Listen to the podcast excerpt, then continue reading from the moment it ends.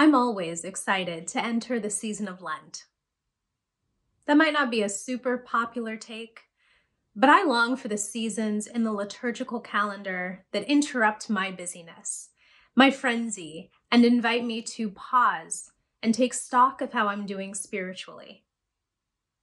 I don't know if it's nature or nurture, but it's my way to fill my time with activities and responsibilities, to fixate on what I am doing and whether I am doing enough. Spoiler alert, I never am, rather than how I am feeling. Last year, when Ash Wednesday arrived, I had a robust list of devotions to practice, sacrifices to make. I wanted to journal more, spend less time on social media, commit to exercise and embodiment practices, and more. I was eager to begin, to tend to my spiritual health by feverishly checking off tasks on a list. For the first few weeks, things went according to plan. I had reminders set on my phone and post its sprinkled throughout my home. I was doing it. And then, in late February, early March, things began to change. The school where I teach shifted to remote learning. My church stopped having in person masses. My family canceled parties and thought twice about visiting older relatives. When my work and social routines got disrupted, my Lenten devotions did as well. Suddenly, all the things I thought I wanted to do didn't feel like they were bringing me closer to God. They felt like empty gestures. They just weren't connected to the rhythm of my life anymore. My plans, my visions for the season had to change. Did I believe that God would reveal herself to me in this new state I found myself in? In the readings this week, God reveals herself to several people in dramatic and surprising ways. In the reading from Genesis, God appears to Abraham and makes a shocking demand. We don't get insight into what Abraham thought or felt about God's instruction that he sacrifice Isaac, his only one, whom he loved.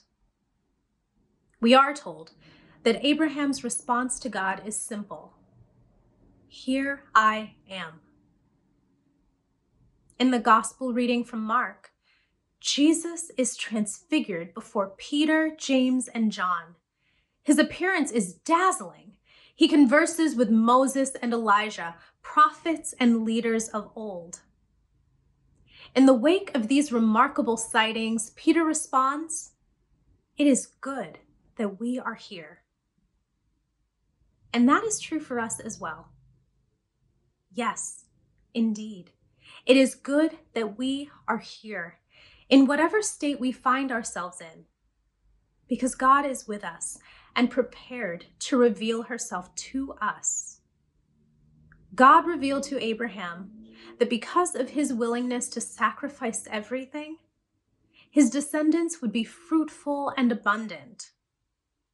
To the apostles, Jesus revealed his true nature as the Son of God, the fulfillment of all the prophets had foretold.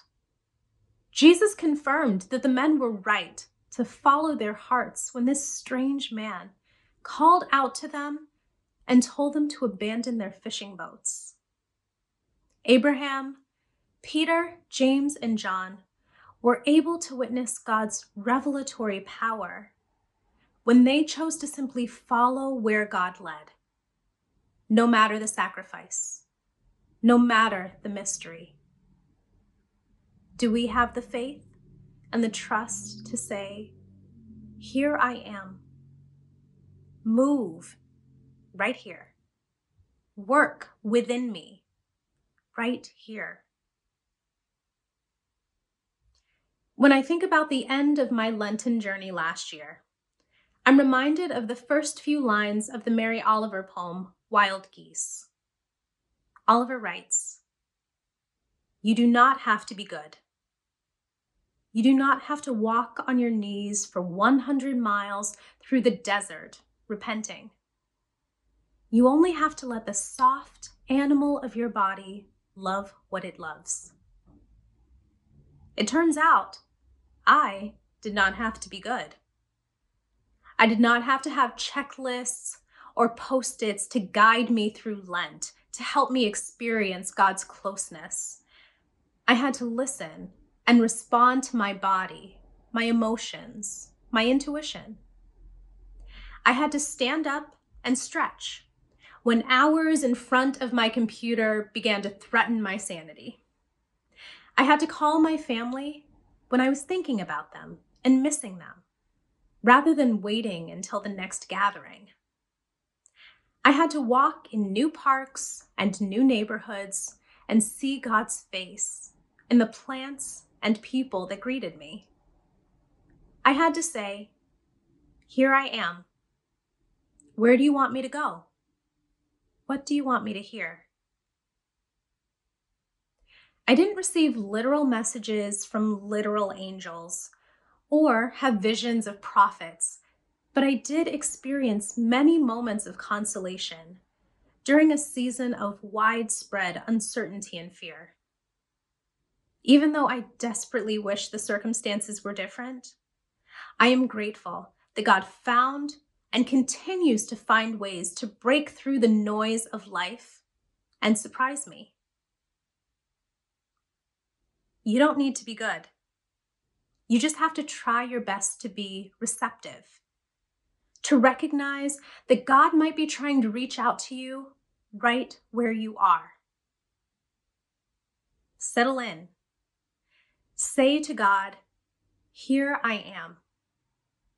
Sit and be with God, and God will let you glimpse her power.